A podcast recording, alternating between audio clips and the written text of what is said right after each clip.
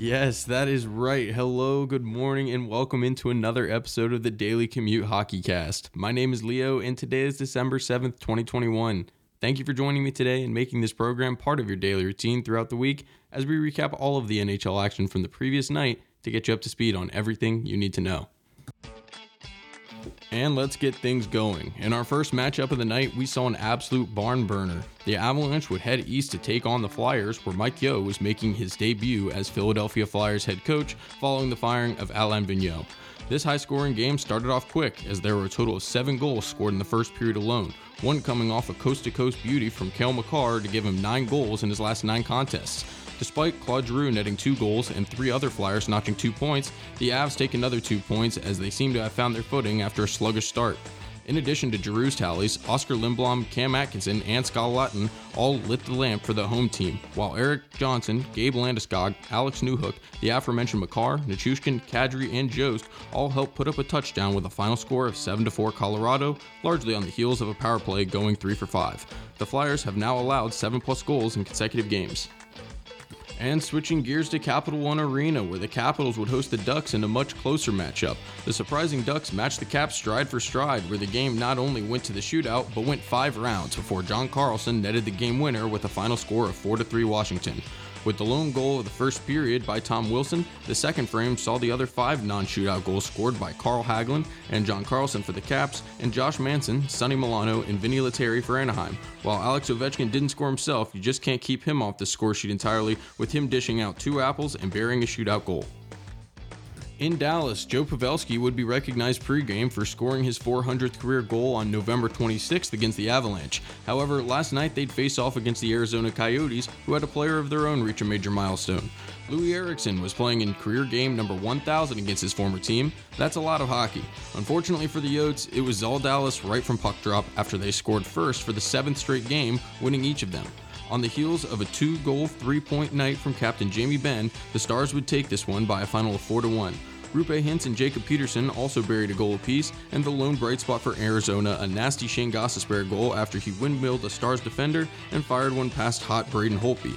As a side, Roope Hintz continues his torrid pace with 11 Genos in his last 11 games in Jersey, where they wear jerseys that say Jersey. Both the Devils and the Senators were looking to get the ball rolling. The Devils started well but have cooled off, while the Sens are yet to get things going at all after GM Pierre Dorion proclaimed that the rebuild was over at the start of the season. The fans at the Prudential Center were treated to a good one but left the barn disappointed with just one point in a shootout loss with a final score of 3 2 Ottawa. The teams alternated regulation goals with the scoring starting for New Jersey with defenseman Damon Severson, followed by Drake Batherson, Nathan Bastian, and Brady Tkachuk. Josh Norris snagged two points for his team with the game deciding shootout goal. Maybe the Sens have gotten things going a bit, as both they and goaltender Anton Forsberg are now riding a three game heater since demoting Matt Murray to AHL Belleville. Bouncing over to Climate Pledge Arena in Seattle, where the Penguins were visiting the Kraken for the first time. The Penguins certainly enjoyed their trip to see the new kid on the block as they trounced the struggling Seattle squad by a final of 6 to 1. Another big night for Jake Guentzel, coming off a hat trick against the Canucks on Saturday as he puts up another two goals with an assist. Jeff Carter and Danton Heinen also join him with two goals and a three point performance, respectively, on the night, while Sidney Crosby would also add his fourth of the season, with Jordan Eberle scoring the lone goal for Seattle as they fall to 9 14 and 2 in their inaugural season. Nobody anticipated a Vegas Golden Knights like season from the Kraken, but have definitely been a disappointment up to this point. Finishing off last night's action with the LA Kings matching up against the Canucks in Vancouver for Bruce Boudreau's first game as the Canucks bench boss after head coach Travis Green and GM Jim Benning were both relieved of their duties as the Canucks have suffered an abysmal season thus far despite having hopes of pushing for a playoff spot. Additionally, Alex Edler made his return to Vancouver after 15 seasons in BC where he received a warm welcome from the home supporters. The new coach showed why he is regarded as one of the game's best offensive minds as Vancouver shuts out the Kings 4 0 with goals scored by Brock Boeser, his first in 14 games, Conor Garland, Juuso Lammikko, and JT Miller, with Thatcher Demko stopping all 31 shots thrown at him from the Kings. That's it for the recap portion of the show, and without any big news or notes coming across the wire yesterday, we'll head right into the three stars of the night.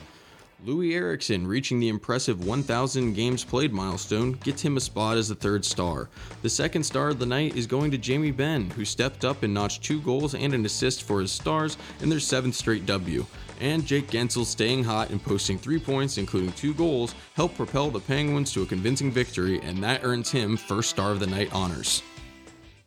And that'll do it for this episode. As always, thank you for tuning in. It is greatly appreciated. Please consider leaving a rating or review. It only takes a few seconds and not only helps the podcast grow and reach other hockey fans, it can also improve the show based on what you'd like to see.